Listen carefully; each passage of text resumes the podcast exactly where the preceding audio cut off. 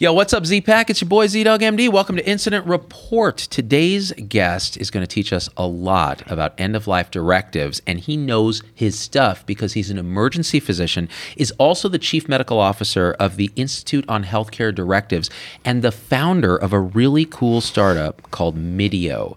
It's a video based app where you can tell your healthcare team in emergency settings what the heck you want if the stuff hits the fan. We have Dr. Ferdinando Mirarchi here with us. Fred Mirarchi, what's up? How are you? Thanks for having me. Dude, it's a pleasure because you're a brother from another mother because you're an emergency doc from Philly. That's it. I'm from Philly. It's pretty hardcore. You don't have a North Face jacket or the spandex though, and that's upsetting to me because you're not playing to type. Yeah, I, I when I look at my emergency medicine docs, I mean, they all wear it. They're all in the gear and so on. And maybe I just don't get outside enough. I live in Erie now, so I should have North Face and sp- I should have all that stuff, right? You know, to keep warm. You ought to be parasnorkeling, doing all this extreme stuff, right? But you, you know, you were telling me early before the show. It's interesting because you actually run emergency department programs. I do. And one of your sort of claims to fame is trying to bring together my people, my tribe, our people call it Maze, hospitalists and emergency docs. And what's that like? Is that like fire and ice? is it like Game of Thrones? Like So initially fire and ice, but you know, when when you can make you know synergies with different practices and specialties and really develop essentially incentive models and and collaborative working relationships around it man the synergy can just be amazing. And we've been able to do that. We've been able to build contracts for er docs as far as you know incentives hospitalists as far as incentives mutually aligned incentives. So you're not just admitting crap to the hospital you're admitting sick stuff that you really need to keep in a hospital. And the same thing we get the hospitalists to work with us to do the back end work so we have capacity. Okay, how dare you call a 90 year old with a sodium of 134 that gets admitted for that sodium crap? All right, buddy? By the way, you use so much administrator speak there synergy and uh, aligned incentives. And you know what? I'm gonna I'm gonna compliment you for it because as a physician, we need to be leading. We need to take that Thank you. language and actually implement it because we know we actually touch patients. So it's great. So when I talk to the administrators in my system, they're asking me when I'm working clinically, and if I show up in, in you know business casual stuff and talk to the docs, they're like, "Hey, you administrator today?" It's it's funny. I just I get it on both sides. It says, yeah, you can't win. You can't win. Well, so it's interesting because that actually ties into the central premise of this episode, which is you saw a problem as a clinician. Yep. And what was that problem? So I'll go back to my own story. You know, when I was in, an intern back in 1997, I was taking care of a 55 year old lady in an ICU. And I was a real aggressive intern. And she went into V-tach, and I came running in looking to shock her, old fashioned paddles, right? As old as I am. Did you rub them together like Absolutely, on TV? you know, gel Yeah. and everything. Yeah. Holy crap! So I go to shock her, and this nurse comes flying across the room saying, "No, she's a DNR. She's a DNR," and she's flashing a living will in front of me, and I was paralyzed. This lady's dying in front of me. I was paralyzed, and I was lucky. There was a cardiologist there. And he just threw me aside, literally threw me aside, took the old fashioned paddle, shocked her. She woke up. Back then, we gave her streptokinase. She lived. She went home to her family. If that were me, she'd be dead you know and and then if you fast forward just a little bit more my intern or not my internship but my residency allegheny general hospital in pittsburgh great system essentially uh, i'm taking care of a patient who's 65 septic he came in he had a living will in front of him i'm like i'm not going to make this mistake again so i treated the crap out of him. I intubated him, put lines in him, just to find out he was a hospice patient, end stage, and his family just couldn't cope with him dying at home. So now I over treated somebody. And then I came down to it and found out in my own family it was really hitting home and that my father ended up passing away from spinal um, osteomyelitis because his nurse thought his DNR made him an end of life patient and didn't take care of him when he was critically ill. So, So- it's, it's it's that that tragedy of DNR equaling do not treat. Yep. Or the DNR being overthrown by an emotional family, or a million different reasons we get the end of life piece wrong. Absolutely. And actually, before the show, you were chastising me a little bit, not so much, but more like, "Hey, I saw your video on end of life stuff. So you have Ain't the Way to Die, where we talked about not having the conversation and then being Right. tortured at the end of life. And you know, I have strong bias, right? Because as a hospitalist, I see the the what happens when we don't have the conversation and then people are flogged. Yep. So I have a certain bias, right? So the second video I did where I was like, hey, this is what actually happens when we resuscitate you. Uh, we'll put in tubes. You're going to get this. There's going to be something in your wee wee. It's a mess that you don't see on TV. And all that is true. But what you're saying is we often miss that other side of it, which is uh, patients don't understand and caregivers don't understand that. Y- do not resuscitate doesn't it's not just as simple as that people have very nuanced wishes and we don't we, we're not able to communicate those especially through say paper or electronic charting. So a couple things. I mean, when you look at it, first and foremost, there's a body of research called the Triad. It's the realistic interpretation of advanced directives. It's in its 12th study now, as far as from anything from looking at living wills to simulation trials, and I can show you those. But the premise is we'll link to it yeah Okay, great. The premise has been true ever since the beginning. Healthcare is not ready to deal with living wills. Healthcare providers are not ready to deal with POLST documents. They're good documents as everything has evolved, but they have issues or unintended consequences with them. The unintended consequences are living wills get misinterpreted as do not resuscitate orders. They're negatively expressive documents. They get misinterpreted. You show a doc that, you show a nurse that, you show a paramedic that. A doc 80% of the time will look at a living will and perceive it to be a DNR. A nurse, 88% of the time. A paramedic, 94% of the time, will look at a living will and assume it's a DNR. When you ask these providers what their understandings of DNR are, it's flawed. 64% of physicians think it means end of life care. 80% of nurses think it's end of life care. 96% of pre, uh, pre-hospital providers think it's end of life care. So we, we have an issue here that we, we've unleashed some things, hopefully for the good, but unintended consequences of healthcare not being ready. And we have unfunded mandates that people have to know about living wills. We have to ask them about living wills. We try and get systems to make POLST documents, which are good, but we got to make sure providers are ready to deal with them. And I was a victim of it. I, I was not ready to deal with it when I came out into my internship, and I see it all the time in my residency, or in my residency, I saw it all the time. And as an attending, I still see it today that people make these same misunderstandings. and w- with your father what happened So my dad was um, a immigrant to the country who, at one point in time, developed a very crippling non-rheumatoid or a rheumatoid-like arthropathy. Ended up in a rehab facility, got a urinary tract infection, was becoming bacteremic. They saw his DNR order, which again was just for cardiac arrest, not for anything else, and essentially perceived him to be an end-of-life patient. Left him alone for 20 hours in a bed, septic septic, bed sore, septic, and died. Ah. And that stuff happens. And we got to make sure that those people really get care when they want care. So going back to your video, great video. You know, it shows, look, we all have moral fatigue from this. You know, you see him, I see him. The worst thing an ER doc wants to do is resuscitate a 90 year old who's got no quality of life or has no chance of survival, but it's a full code. Oh my God, come on.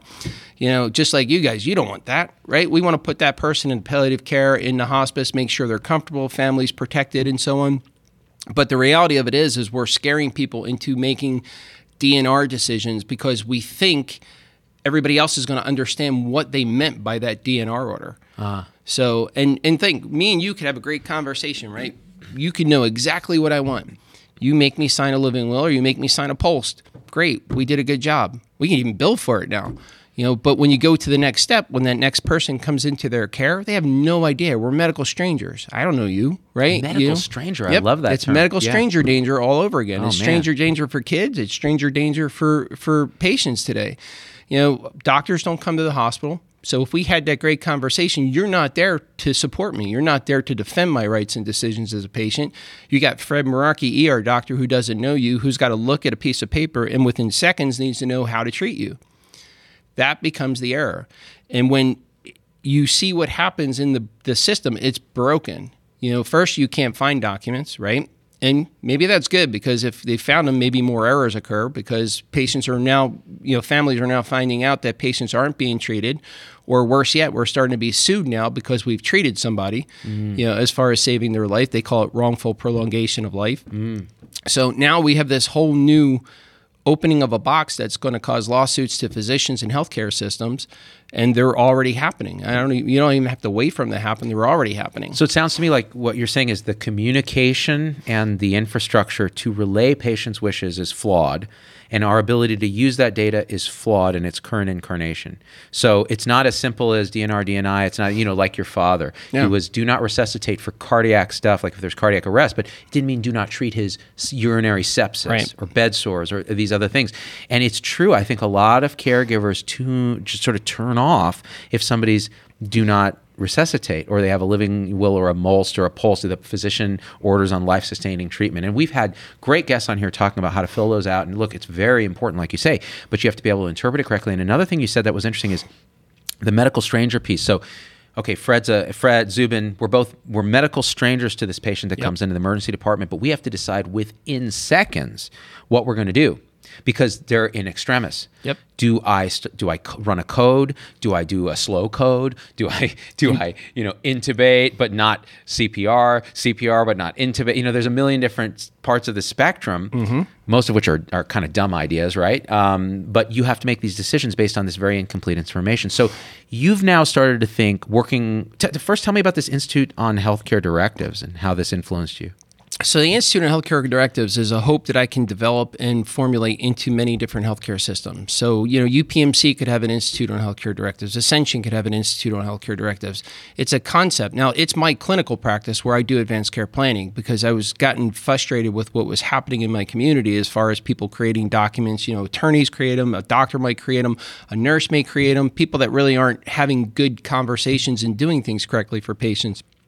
So I started my own practice to do this, and that's the institute. And through that institute, we publish research. We you know work with nursing homes to teach how to do POLST documents. We work with nursing homes how to have end of life care conversations. We see patients in conjunction with attorneys, estate and elder law attorneys, to make sure that their plans are done with MIDEO that we'll talk about in a, in a bit but to do it in a way where we have a better way of memorializing or documenting what they want and retrieving it in a way where we can actually make it come to life and save a life or let someone die naturally. You know, I, I get hit a lot with people think I'm an end or I'm a right to life advocate. I'm not. I, mean, I don't mm. really care if someone wants to live or die, and I don't mean that facetiously. What mm. I care about is doing right for that particular patient mm. and that family to make sure that we either protect them and let them die naturally or we resuscitate them because that's their wish. So the so-called AND, by the way, allow natural death, is a very different way of saying uh, do not resuscitate. It's, it's a very different vibe, and and I think it's important that language in this case does actually matter. So in your mind. How would a patient ideally then communicate their wishes in a way that's um, usable by us? So we, I, I call it scripted video. You know, in Triad 8, we did a study, and th- if anyone takes anything else from this, look at Triad 8. All of you out there who are doing research, publishing on POLST, publishing on Living Wills, look at Triad 8. It was a study that we essentially did, published in a Journal of Patient Safety, that showed clinical scenarios with a living will, clinical scenarios with a POLST, and then those same scenarios with a retrievable, scripted piece of video of a patient telling us what they want as far as their wishes. And that scripted video is gold. I kid you not. We can get as high as 99.6% accurate as far as to make someone understand if the patient's a DNR or to make them understand if the patient's a full code, even if they have a living will or POLST.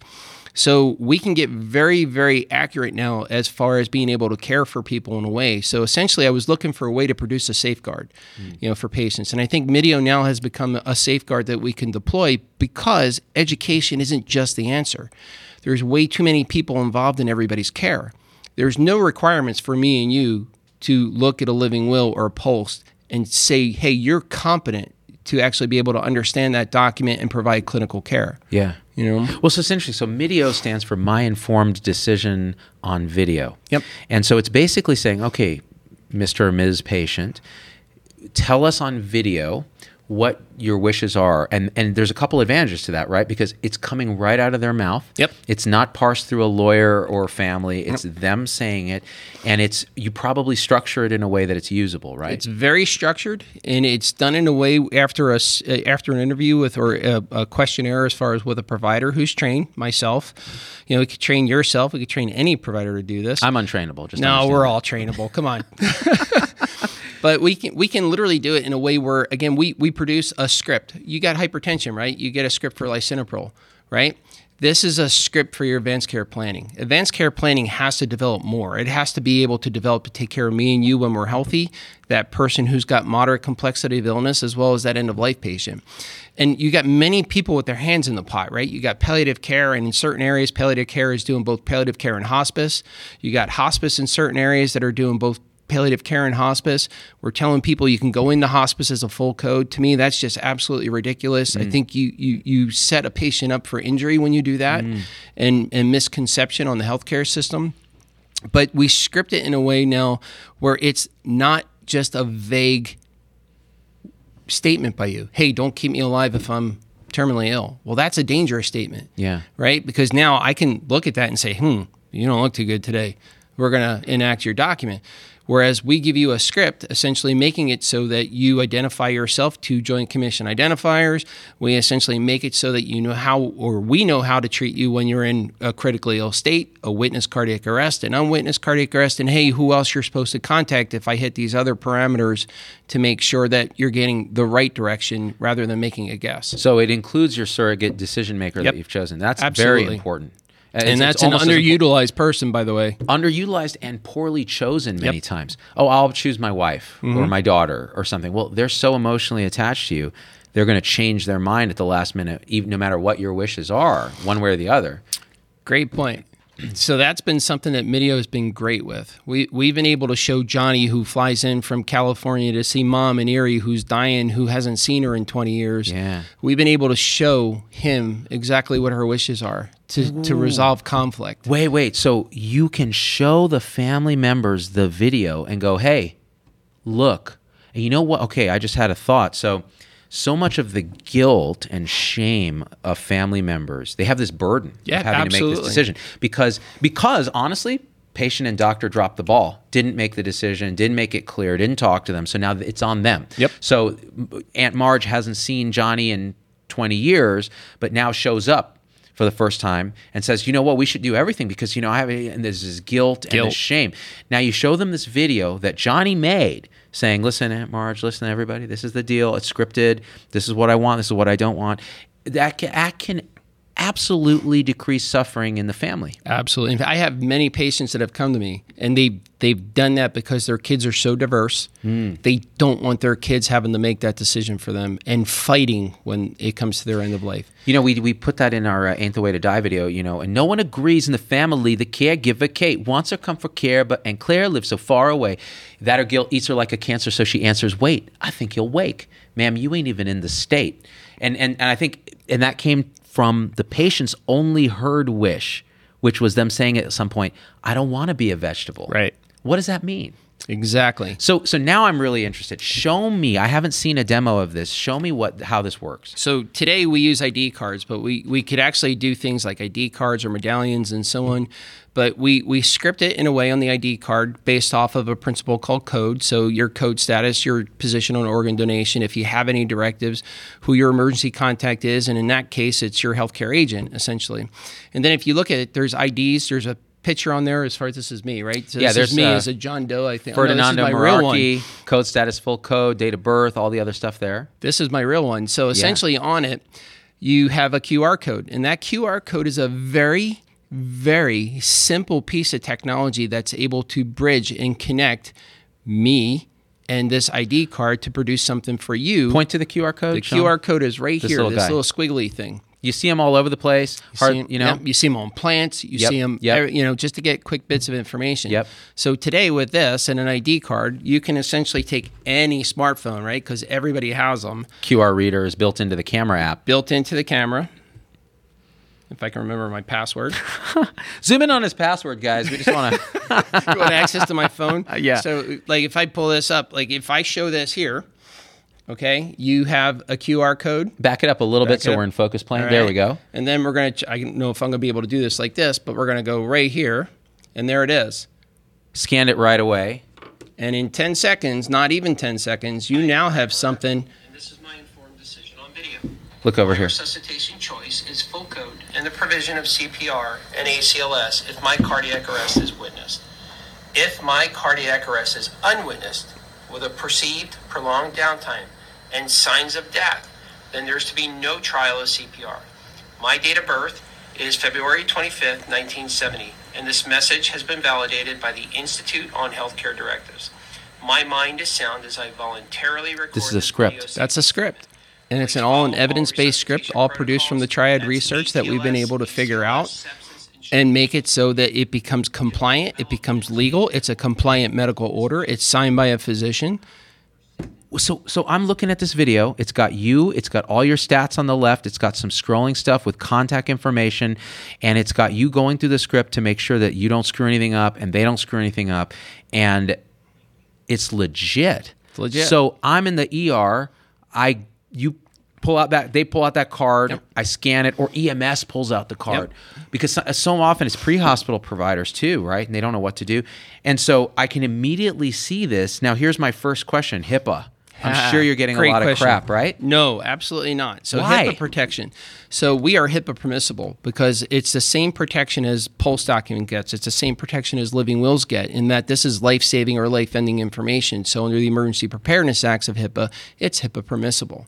So that means that you don't have to go through all these weird secure servers and all this other stuff. Well, we still do go through the Right. servers just because we're very, very protective about it, and we want to make sure that you know everybody's information is protected. But simply just connecting the QR code to that video in a private link in a secure format actually meets that requirement as well. Wow. So so you have a, effectively a HIPAA permissible. We won't say HIPAA compliant. We'll say HIPAA permissible video based app. And so here's a question. I mean, to me, this is amazing, right? And our whole goal on the show is to try to shine lights on bright spots where things are actually working. You're actually pointing out a problem that many nurses have messaged me about. Mm-hmm. This under treatment, do not resuscitate, meaning do not treat. It doesn't.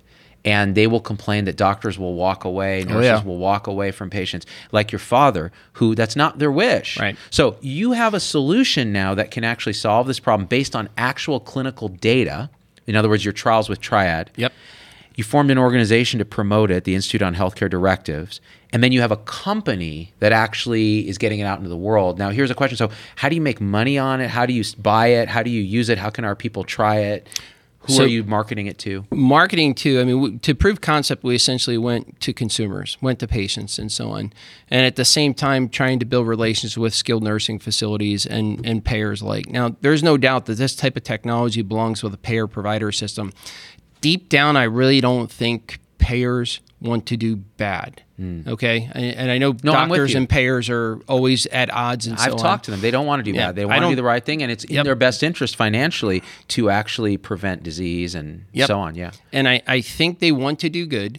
So ideally, it belongs within a system that can be a payer provider system to incentivize for completion and then essentially teach physicians and allow physicians to do this. Now, I can do this and I get reimbursed by healthcare payers.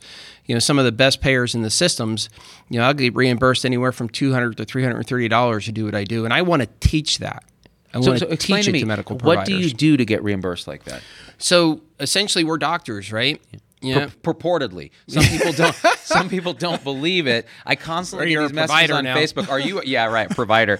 Are are are you really a doctor? Yeah. I'm like, you know, there's a thing called Doctor Google that where you could search that. And my credentials are online, but people don't believe it because I make the jokes. But anyways, please, it's just I'm a little bit sensitive. so yes, we As are. we all doc- should be. We are. it only doctors. cost us a half a million dollars to get here. I didn't go to four years of Right. evil medical school to be called Mister. so you're we're all doctors. And it's funny though too. You know, most doctors really don't want to be called doctor. At least that's been my. true. I don't like I it. Yeah. call me Fred. Call, yeah. You know, and and literally, but you see other people who just they get that ego to them, right? Yeah, they yeah. want to be called doctor. Yeah. that's not how real doctors are. Real doctors are doctors who take care of people. I'm so with you, brother. I'm on. There you go. yeah, that's right. Let's do this. Oh, it it burns. Sorry. because you're an ER doc, and I'm a hospitalist. It's like fire and ice. so, so you're saying how you get uh, reimbursed for this? What you do as a doctor? Yeah, it's how you set your practice up, you know, and we're happy to teach this as we go to anyone who wants to consider doing it. You know, it's setting your practice up to be involved as a physician, to medically evaluate, to medically risk stratify people. And we did a piece for ASHRM on this. You know, the American Hospital uh, uh, Society of Risk Managers Association did a great webinar and to talk to people about this and how we can do this. You know, but really the premise is people have to want to do it, right? So people seem to think that this end of life conversation people know or that they're going to either do it haphazardly and be able to figure it out later. You have to find people who want to do it. Mm. And again, I think advanced care planning, now that it gets reimbursed for from Medicare and the payers are following, you have the ability now to set essentially a subset up where we do advanced care planning, again, for the healthy patient. For those with cancers, heart failure, COPD, ALS, and so on, and then the end of life people. Everybody's not at end of life, right? You get a document, you attorneys tell people all the time, this document will only come into play if you're terminally ill and there's nothing they can do for you. Bull. Yeah. Bull. You walk into a hospital with a document. You walk into a hospital, a living will, a POLST. People have a perception in their mind they're supposed to follow that document. Some of the just the best medical editors in the world, when I was originally producing Triad, said if that living will doesn't make the patient a DNR, I don't know what does. Now you can have a living will and still be a full code, mm-hmm. right? You know, it's just it's a matter of what people understand. Yeah. And then as far as how to do it, we've developed a, a HIPAA compliant system to actually create these and do all the data capture, demographic capture, create the video scripts, educate the patient, and so on in a, what I like to call a facilitated approach, facilitated advanced care planning, meaning we train people, we credential them, you know, we make sure they're competent to actually do what they're doing, and then essentially build this into a practice model where you can see medical patients and have them come through for their medical illness and do their advanced care planning and even customize it to that illness, right? Because an ALS patient may not want intubated later, Right. right? They may want intubated early on, Right. But they might not want to be maintained on, on mechanical ventilation, trach pegged, and all the other stuff that goes with it. It's their decision. It's not my decision. It's their decision. My right or my my position is to educate and guide and provide medical treatments.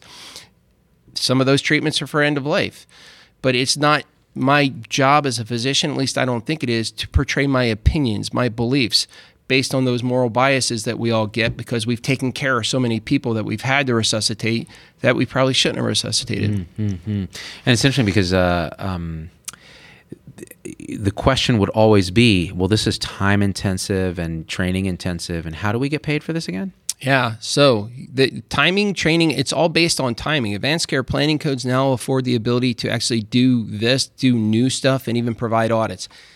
Audits. Journal Journal of Patient Safety just accepted a Triad 12 paper we have, and it'll come out in November. I can't really speak too much about it just because it's in that protected zone Right. and copyright or whatever it is. But we did a study that looked at existing DNR orders in a hospital, and the results were terrible. 40% of the time, patients had no idea they had a DNR order in their records. Hmm. 38% of the time, they didn't even agree with it. You know, they, they were just there for chest pain rule outs or a TIA workup or something. And they had DNR orders in their records. And it came from someone misunderstanding their living will document. Mm. So again, we ask two questions all the time when you come in. How do you want treated in cardiac arrest? And do you have a living will? And the way you answer those questions is how I teach my patients to navigate the healthcare system that we can do for a lot of people now, not just my patients. Mm, mm, so, so if, if I, as a as a healthcare professional, am doing this with your device, I can bill Medicare for advanced planning codes, Not just Medicare, you can bill any payer today. commercial insurance, Commercial insurance, Medicare, Medicare. the VA system, because they all follow Medicare guidelines. So this is a tool actually because I'm again, I believe in what you're doing, and I want it to succeed. And the only way it's going to succeed is if the incentives align for physicians to use it in a time-strapped world. Yep. So in your mind, um, so how would it work? A physician would uh, down we would have to go through you guys to get credentialed, or We'd like them to. We'd like them to use our technology. You know, we'd like them to use the MIDEO app, you know, to provide the education. Apps are based and technology is based to try and bring many to one, right? You know, so that you can kind of help control the masses and bring them all together and provide the same level of education, standardize the terms, you know, to make sure people actually understand. So, but we, we would like it so that they would work with us, use our technology so that we can provide the QA oversight to the whole system. You know, you create a video, you want to make sure a video is appropriate, right? You don't want to hear about grandma, you know, doing, you know, crochet or anything like that. You know, we're doc- right, right. don't want to live. well, not just that, right? You can have a lot of inappropriate stuff that's put in video. I can't knit underwear for young boys. I don't want to live. exactly. That we want to make sure wrong. so I understand. So you Yep. would want some standardization and also some evidence based Yep. uh, protocols for doing this because otherwise it'll be just as bad as a living will. Absolutely. And and that's why you want to make sure everything is done in a format, right? A controlled educational format. Look, living wills are there. POLST is there. POLST is a very powerful document, but it mm. was really created for that end of life patient. Mm. Okay, and and when you try and throw it out to the masses now, without appropriate education, what happens? You get errors. Yeah, yeah. Right. And now we're trying to. You have systems actually trying to create their code status systems that mirror up with the POLST statute in their state. Not the right thing to do. Mm. When you look at it, when when you use a POLST, it's very powerful in that if they're DNR CMO, you can predict predict where they're going to die. You can hmm. predict that location with a high accuracy. With the DNR CMO again as well, you can predict timing now. So now you've got a very powerful document that can actually predict the time that patient will die. Huh. So that's why I say we have to be very careful in how we let this out to masses and not keep it within that end of life spectrum. Because now you're just applying an end of life spectrum to the community as a whole, to the nation as a whole, not even the nation, but internationally. Right. And now you have a perception post end of life. This guy's got a pulse, he's at end, of End life. Yeah. Wow. So so again, it's it's it's a multifaceted thing about education, applying the right tools to the right population, Yep. making sure it's based on actual evidence and trial evidence, which you're obtaining and have obtained and continue to publish in the Journal of Patient Safety. Uh, so, in your ideal world, are health systems picking this up? Are patients picking this up? Are providers, doctors, nurses, nurse practitioners, PAs, people who talk to patients about this stuff, are they doing this? Who's the central choke point here? So, I mean, it all needs led by a system. You know, and that's that's my job this year to make systems realize that this is important for them to adopt and embrace. You can still do documents. You know, we we're, we're not anti-document. We don't say don't do a living will, don't do a POLST.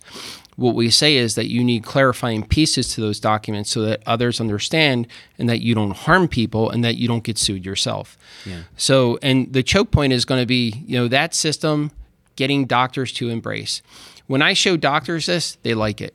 Yeah. They like it because it's it's informational, it's directional, it's guiding. When they hear about a living will, they're like, God dang it! Yeah, I hate You- looking you- at right, right. Yeah, yeah. You know? POLSTs are a little more direct, but Yep. like you say, they may be biased in the sense that they're really the end towards end of life and you know uh, uh, uh, negative. It's a negative document. Yeah. They're ne- well, not not so much the POLST being negative, more so the living will being negatively expressive. see. Hmm. POLSTs have order creation error So if you have a living will that says, "I don't want DNO, I don't, I don't want mechanical ventilation, I don't want um, CPR, I don't want intubation, I don't want antibiotics," all of a sudden that becomes a DNR with comfort measures only to the untrained Got it. provider in a POLST. Got it. Okay, if you say I want mechanical ventilation, but I I don't want CPR and I want antibiotics, then all of a sudden that's a DNR limited treatment interventions hmm. to that untrained provider who's hmm. creating a POLST. And when you look at it, and I've done this in nursing homes myself now, the person creating the POLST often is the admission nurse mm. or the social worker. Mm-hmm. And it's terrible to put them in that position because they're not really having an in-depth conversation for that patient and family. And then some provider comes by, a Signs physician or a nurse practitioner or a PA and signs it off. I've signed a million of them. Yeah. right. Mm-hmm. And did you have a conversation with them? Uh, often I did. Often I did because otherwise I wouldn't sign it. But but Well, that's I- good. That's yeah. great of you. That's admirable. Well, I was just scared of again. It's a, like a legal thing too. Yep. Like I'm creating a legal document. If I, it's wrong, then I'm doing this person harm, and I deserve legal retribution. You know what I mean? Uh, I've never said that out loud before. Let me never say that again. I never deserve. See what happens when you put Philly and Jersey in the same Philly room? and Jersey together. Two great tastes that taste awful by themselves, but together, booyah. And so I'm talking to systems right now. I'm looking at the camera. So health systems need to listen to this guy or some equivalent of him, right? I mean, we're not just saying just use MIDEO, but I think MIDEO is a great example, even though it looks like a little bit like a hostage video. So, you know, yes, um, I would like many things done and many things undone. Yeah, how now here's a question. How do you prevent malfeasance? So is it all in the training? Like in other words, like grandma really wants junior's inheritance. Yeah, Or it's all in the versa. training. It's all in the training. Yeah, and we don't get me wrong. That's that's a very scripted demonstrational video of my own and so on. I mean, we we have people customize their videos. Yeah. you know, and the it's impressive when they customize their videos. You know, and talk about their family quickly. Like we we we ask them, you can customize this at the end. Say something to your family. Yeah. you know, give a final wish. One guy scared the crap out of me. I mean, it was literally when the Indians got to the World Series. He came in the morning of the World Series game and said, "If the Indians win, now I can die." So now I'm here. I'm like, "Holy crap! Don't say that." but his video is great in the end, and I can show it to you in the end. He's like, "Go, go, tribe," you know, and Yeah, yeah. That, those are memories for people. Right. My first patient, I, I still haven't shut his video off because every so often I see it scanned. So it's it's a memory that Mm. we want to make sure is still around, you know, for that family So it has so really a lot of different uses. What's what is uh? I didn't listen to your whole video, but what are your wishes then? What did you convey in your video? So right now, Mm-hmm. I'm, I'm a pretty functional guy, right? So I'm a full code, Mm-hmm. especially if I have a witness cardiac arrest. If I'm in an unwitnessed cardiac arrest and you have no idea how long I've been down and I look like I'm dead, I want you to leave me alone. Mm. You know, and at that point in time, I'm comfortable with that. Mm-hmm. You know, but if I'm in a witness cardiac arrest, that's the person we should be treating Yeah. right? Witness cardiac arrest for someone who's who's very salvageable with good functionality prior. The guy who comes off the golf course who has a witness cardiac arrest and has an MI, we shock that person, we get them to the lab, they go home. Yeah. You know, if if we just simply stop it, hey, you have a living will, Yeah. or hey, he didn't want treated, Yeah. that person's going to die, and that person was probably pretty salvageable. So can I tell a quick story that I still Yeah. struggle with? It's still kind of occasionally in the middle of the night I think about this, and this was when I was a or young attending. I had a 90 year old, very functional lady who got admitted for pneumonia, mm-hmm. and I my team admitted her, and then I sat down with her, uh, literally because my whole thing was I sit down with the patient and spend some time because in those days we had a lower census. We were almost like a concierge Nice, huh? hospitalist group. It was so Not no more. Not no more. It's part of the reason I don't do it there anymore. Yeah. It was a really beautiful thing because we actually had shorter lengths of stay because when we discharged patients, we sat down and went through it and made sure they didn't bounce back. We called their PCP, we had a conversation. So it was really a high touch care that actually, since medicine is relationship based, works. So I sat down with her and I said, okay, so it looks like you're pretty functional. This pneumonia is going to get better. You have good care at home. What are your wishes, you know, if something were to happen? Oh, I've already thought about this quite a bit. I, I had a husband who went through this. I don't ever want electric shocks. I don't ever want CPR. What if you would get better and it was transient? I was just talking to her. No, I, absolutely not. I feel like if something like that happens, it's the universe's way of saying enough right? So the next day she's getting better. I'm getting ready to discharge her. I'm sitting there talking about discharge instructions with her. No residents there because they're losers. And uh, I He they said were- that, not me. Hey, I think the intern had the day off actually. okay. And uh, so they had like some covering team or whatever. And so I'm sitting there, and as I'm talking to her, she's sitting in the chair, and she goes, "I, I, I don't feel so good," and her eyes roll back, and she slumps back in the chair, and she's unconscious. And I'm like, what the hell? So I go and I feel her pulse. There's no pulse. So I grab the nearest nurse, pull her in. Let's grab, you know, an EKG lead and, and, and strap this on. The nurse says she's DNR, DNI. And I said, I know. I just, I'm the one who had that conversation, but I want to see what's going on. And, you know, it was asystole. And uh, at this point, I'm in that position where I'm like, this is a love. I'm emotionally attached to this woman. It's a lovely. Mm-hmm. you woman. liked her, right? I liked her. Yeah. I'm emotionally attached to her. I've witnessed her cardiac arrest. It's in front of me. I know what to do about it. Like if I were running the code, I know exactly. Okay, this is how we're going to do this. There is a chance that she'll come back because there's, you know, this is this a PE? Is this an electrolyte thing? Is this some weird tamponade? Is is this just? It could be a million things, but I I know her primary problem was a pneumonia getting better, but she's been hospitalized. So it's like at that point, I was paralyzed for a good mm-hmm. 30 seconds. Scary. Terrifying. And I had the same thing like, well, but, but what if, you know, what if? And so you know what I did? I told the nurse, okay, get ready to call a rapid response, but don't do it yet. I'm to I grab the chart, uh, meaning I grabbed the cow, the computer on wheels, which we now have to call a wow. And I looked up the family member's name, and this was a son who was four states away. And I called him right away. And I said, I don't want to stress you out right now, but your mother was admitted, as you know. We called you earlier. She's just suffered a cardiac arrest witnessed by me. She told me very clearly what her wishes are. I want to confirm with you that this is her thinking and that I, I know that if she was in her right mind, but I just want to run this by you. And I, that was a bad idea, honestly, because if he would have said something, You probably would have acted. I would have acted. Mm-hmm. But I was emotional, right? So he told me he was very upset, but he said, if this was her wishes and she told you that, I'm going to respect her wishes. And we did, and we let her die. And it was one of the hardest things I had to do, I remember, and I still am very.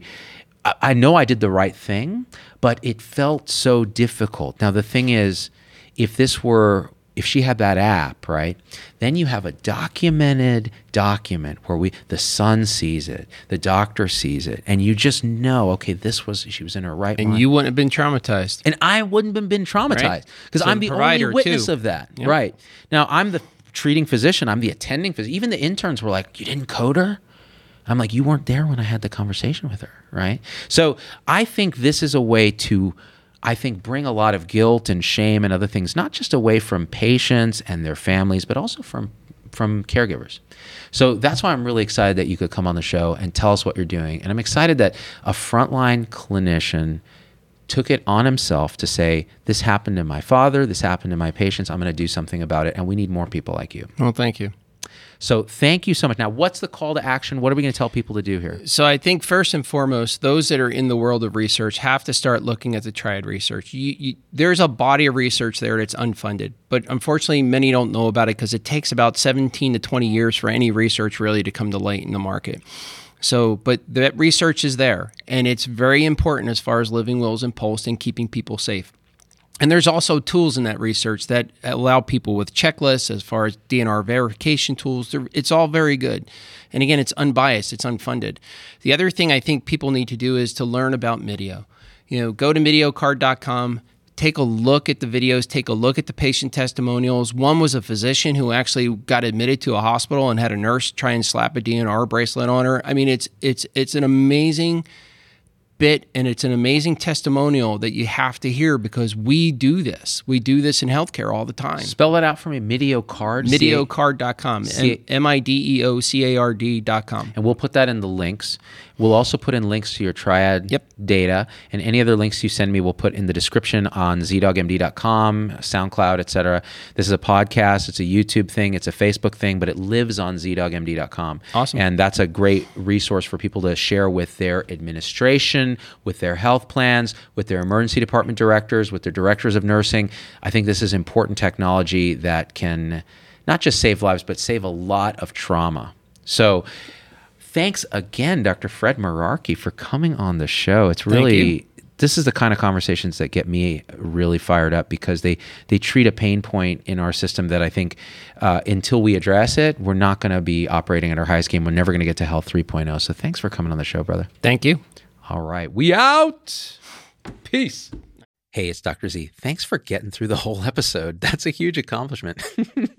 and so at this point, I just got to ask you for a few favors because it just helps us so much if you leave a review on your favorite podcast platform and subscribe. It, it just really helps the algorithms to get this message out to others. The second thing is email me, hello at zdoggmd.com. I get all these emails personally. I can't respond to them all, but I need to hear your voice because, especially on podcast, we don't have a comment section. And I want to hear how this episode affected you, what you'd like to hear in the future, what you think we got wrong, what we think we got right, anything, anything, or just say hi. So that's really powerful. And the third thing is, financially, it helps us a lot to support the show in any way you can. And if you go to zdoggmd.com forward slash supporters, you can join our supporter tribe on your favorite platform YouTube, Facebook, Instagram, wherever. What that will get you on those platforms is live shows with me that are exclusive for supporters and access to our Zoom meetings where we talk about awakening realization and we share with each other our own experience. It's a powerful group effect. It's a community, really. And we support and love each other and share again through our own experience how we're waking up. So, and that that ripples out into systems, into transforming healthcare and education and government. So it st- really starts with us. So join us there if you can. Again, zdoggmd.com forward slash supporters. And I'm so grateful to have you with us.